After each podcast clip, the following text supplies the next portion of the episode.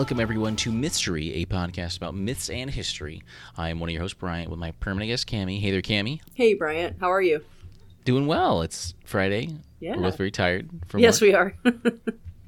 but we're here to relax, and we've got a relaxinger than usual episode. Not that they're stressful.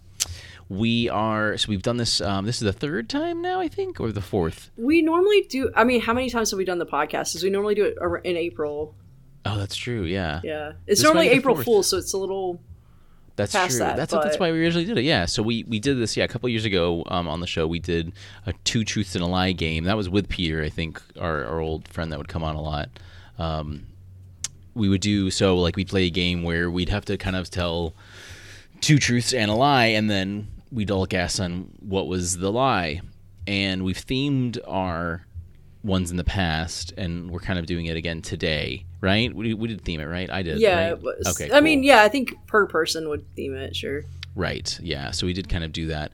So um, if I remember right, we did. I'm kind of doing like um, early uh, re- Republican Rome, and you're doing like the later Eastern Rome, right? That's what right. you're kind of theming it Specifically, the rule of Justinian and Constantine. Oh, okay. Yeah. Yeah, You still you still got to keep a Latin guy involved. um, no, that's great. Okay, so yeah, so um, Cammy and I will take turns going through. You can listen in.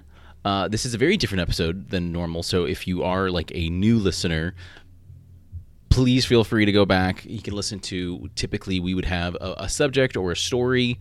And we would give a, a story and then talk about that. So we've done like Jason and the Argonauts recently, um, Hermes, but we've done everything from Yeti to uh, banshees. So you name it, we've we've talked about it for the most part. And if we haven't talked about it, let us know, and we will. but anyway, so Cammy, no story. Do you want to go first though? Sure. So does every? I I assume I, I'm asking as if it's a call and Yeah. response, but like I'm assuming everyone knows how true two truths and a lie works. Right. So basically, we're going to tell three stories, and two of them will be true, and one of them will be false. And we're trying to discern which one it is. Yeah. And please play along. So mine all centered, of course, around Justinian, as I already said, but they also centered around sort of not just cryptids, but like mythology in general um, in the Byzantine Empire Yeah. And I'm using the work of Procopius. Is that his name? P R O C O P I U S, the secret history guy. Yeah. That's his name. Okay, cool. I was just making sure I was pronouncing. it No, I think I think you nailed it. Yeah. Okay, awesome. The historian Procopius uh, didn't just nail it just then, but that's okay. Uh, wrote a giant wrote of a giant sea monster that held hostage the Bosphorus Strait for fifty years during the rule of Justinian. It sank ships, and every sailor feared it. Justinian was at a loss of what to do, though he poured many resources into solving the problem. The beast, which was most likely a sperm whale, was bullying some dolphins one day when it beached itself. All of the locals poured down to the beach and pulled the creature further inland so he could not get away, and then murdered it with axes and made a feast of its flesh in a huge celebration that lasted through the night. Okay. Okay. All right, so the second one. According to Procopius, Justin was Justinian was much more than a ruler of Constant- Constantinople. Justinian and his wife Theodora were able to make themselves wealthy beyond compare by trickery and murder. In fact, the two were actually vampires. Justinian was known not to eat or drink or sleep like a normal man, and would wander his palace all through the night. One man's account spoke of how his head disappeared from his body and then reappeared after a few moments. Even a monk who even a monk who visited was afraid to cross the threshold of the palace door, for he could see the demon inside the shell that was the man. Okay. So Good, yeah. on to the third one. Procopius tells of the night invasion of Constantinople by bronze ships floating in the sky. The ships were more like discs of bronze that seemed to float in the air above the city. No one could make out any bars holding them to the sky. They moved rapidly and then hovered like insects. The whole city gathered to watch these discs, which seemed to have fire coming from the bottom of them, which lit their path bright like the moon. A few people said they saw the disc in the daylight too, and could make out men aboard who were dressed in all black and headless. Within a day of the encounter, many people in the city began to become ill, and within a week, the entire city seemed to be ill.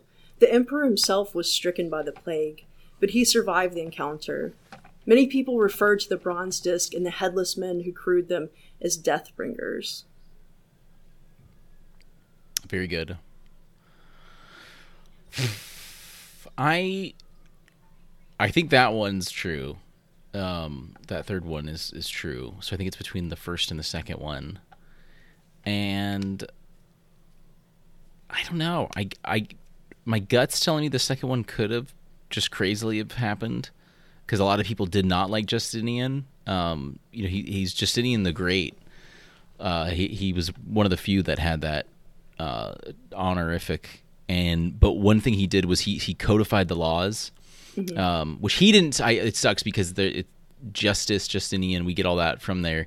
But he didn't personally do it. But he hired. He he recognized the talent of the man who did it. I, I wish I knew his name, but he like took you know a thousand years of like old law and like cleaned it up and um, and, and that's what we based it on. But it pissed off like he he fixed tax loopholes. He did so much, but it pissed off a bunch of aristocrats. So I could totally see the second one being true of like these rumors and stuff. So I'm gonna say the first one's the lie. Okay. Um. So actually, the third one was the lie. Oh, it was. Yeah. So there oh, is no. a tale of yeah. actual ships.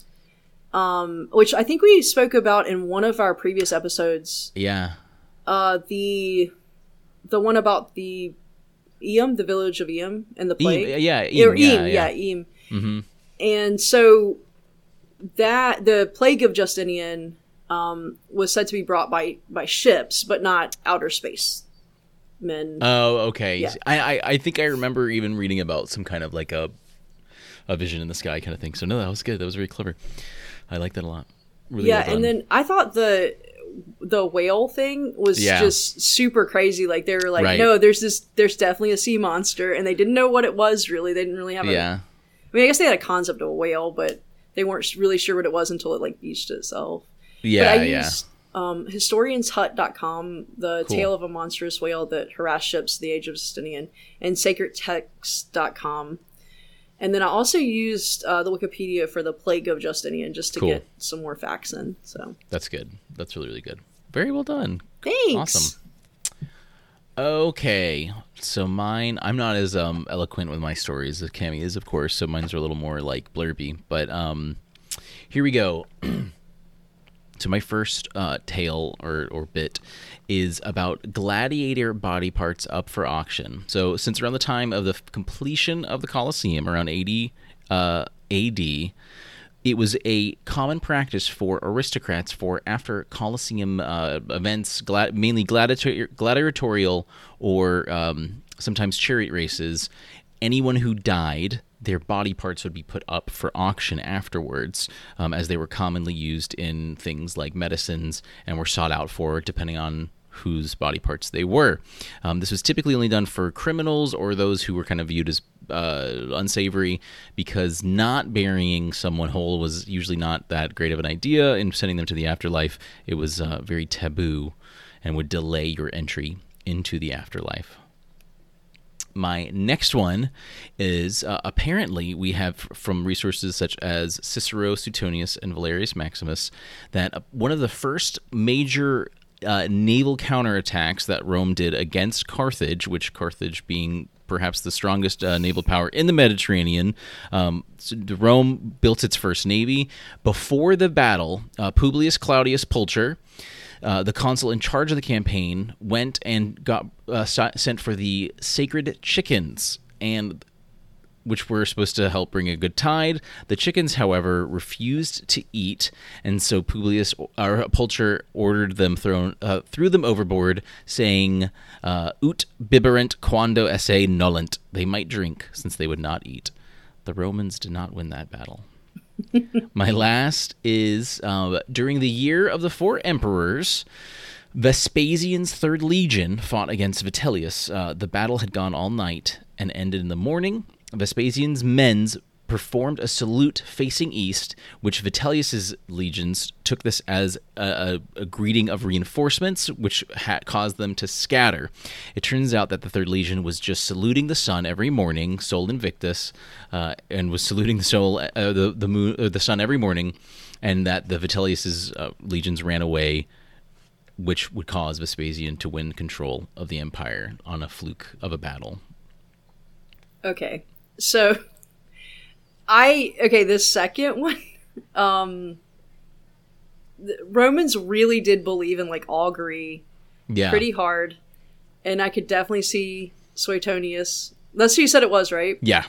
Um saying that, you know, it, they can't if they're not going to eat, we're going to make them drink. Right, right. Um the third one seems uh seems like something you would like to pull out of history so it makes me think it's true um can you what was the first one again i like my brain's Yeah, not the- all here The first one, so around the time of the Colosseum, like of, of it's oh the gladiator body part okay that sounds Yes. very victorian it does not sound roman and um I'll buy his pinky, I believe. right um and no i mean they used to buy like mummy parts or whatever. Right. whatever 100%. Yeah, yeah.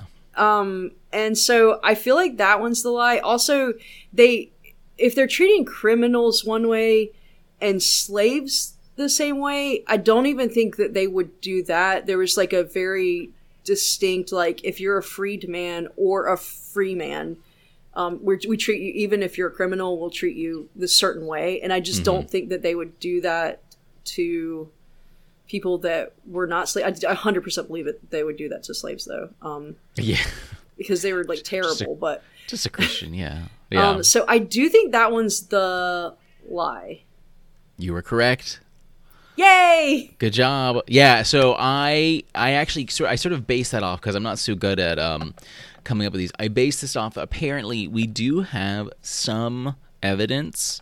Um, this is from ancientorigins.net, um, one of my old uh, sources I used a lot, um, but they don't say specifically where they got this from, which wasn't fun. But apparently, executed criminals who were killed through gladiatorial means, they they would uh, Roman physicians would specifically want their blood and their livers. Um, apparently, like the uh, there's reports of it treating epilepsy. Um, and even I, it, they report even after the, the gladiator games were banned after 400 AD, um, the the blood of, of specific like just criminals not through the gladiatorial games was still Sure. in use.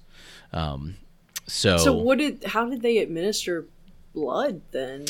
I apparently they ate livers. They ate the livers. Okay, well that makes sense. Yeah. sure, and I don't know what they did to the blood though. It doesn't say Drank what they did. because they were vampires, like Yeah. Justinian. Um, it was really interesting. But it does say that even um, that the skin cells um, of gladiators, so like scraped up, you know, um, from their baths and stuff like that, were used in as uh, in like face creams and as aphrodisiacs. So that was very Victorian. Uh, pretty much, yeah. uh, just a few, you know, like 1400 years before. Yeah, it was a little weird. So, um, so that that's where I base that off of. Sure. Um, however, yeah. So uh, Cicero, Suetonius, and Valerius Maximus, um, various historians, statespeople, politicians, reported that uh, this in the the Carthaginian navy. Um, so you know, I- obviously they, they would have known that Rome didn't win that battle, um, the way things were, and it would you Sure. know been years in advance, just kind of looking back at it. But apparently, yeah, there's this fun story of he went to get the sacred chickens, they wouldn't eat, and so he just said, "Chuck them." Uh, apparently, Publius Claudius Pulcher was like a bit of a um, upstart. It seems like. Uh, so it sounds like he might say something like that and just go like, "Yeah, you know, screw it, let's go." Uh, and then oh, and I also um, I actually found that uh, I found a really fun thread on Reddit um, where people were just giving fun facts on Sure. like ancient Rome. And so that that specifically was quoted all um, from, mainly from Heno user Heno thirteen from eleven years ago, which I just thought was really fun to you know talking about this stuff eleven years ago, like that on on Reddit. Uh, and then yes, yeah, so um, uh, this the last one I actually also got I got from the same um, Reddit thread and uh, about Vespasian's Third Legion, but apparently it did happen. I didn't really have a specific source, um, but there are some websites that discuss it they just kind of say sources say though but i thought that'd be pretty interesting and it wouldn't be totally out of line for that to happen. Uh, the soul, uh, you know, sun worship was super common at this time, and I could really see that. And it it could be, yeah. well, I why mean, totally- not? it right. it helps. Yeah, and and it, it- this could totally just be the fact that uh, Vespasian's uh, men beat uh, Vitellius's, and then the story just came out of it. That could have easily have happened, you know. Um, or you know, I, I know it could have been that the sun rose behind them. All of a sudden, Vitellius's men have the sun in their eyes. That's it. You know, it could have been a hundred Right, things, right. and then a little, just a little like you know, oh yeah, we praised the sun, and then we won. And so yeah, as the men are telling stories and stuff, so I just thought that was a cool one. And you're right, yeah, that definitely did appeal to me for sure. So excellent, Cammy. Well, uh, congrats, you are the winner. Thank you. I don't think I've ever won. That's okay though. We got to get Um, Peter back. It's always fun to have a third. Yeah, it is fun. It makes it um for some reason like it makes it super long though. It's like 45 Yes. minutes when we do it with him. Yes, yeah, we do like t- chat a lot more, and this has been a pretty like fun, simple one. So, um, well, I hope uh, everyone followed along, and if you won, congratulations. Um, yes, cuz definitely the viewers might have gotten more correct than yeah, we did. yeah. So as always, uh, we, we thank you for joining us. Um, anyone who's a new listener, uh, again, you know, you can check our typical topics. We do this every year, um, kind of in celebration of April Fools. Uh, just a fun little thing for us. And we'll be back to normal content shortly. Um, if you have any suggestions for what we could talk about, please let us know. We've been on a bit of a Greco-Roman kick. Forgive us. I've been we it's it's fun and we've been touching on a few things and we've had the ball rolling so it's been a lot of fun but we'll definitely we'll have some other ones in store soon for sure uh read a book about byzantium if you're bored that's all i got for you really yeah Cammy, do you want to throw in anything before we wrap up Yeah, I do want to say the Greco-Roman thing. We have at least one more episode that's going to be the, oh hey Artemis.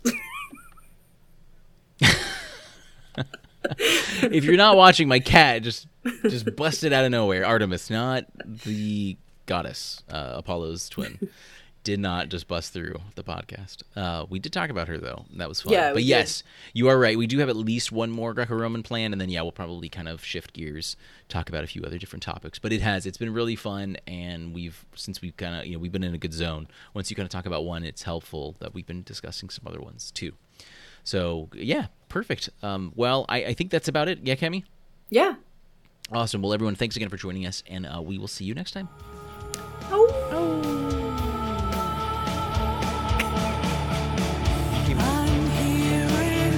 Literally just finished.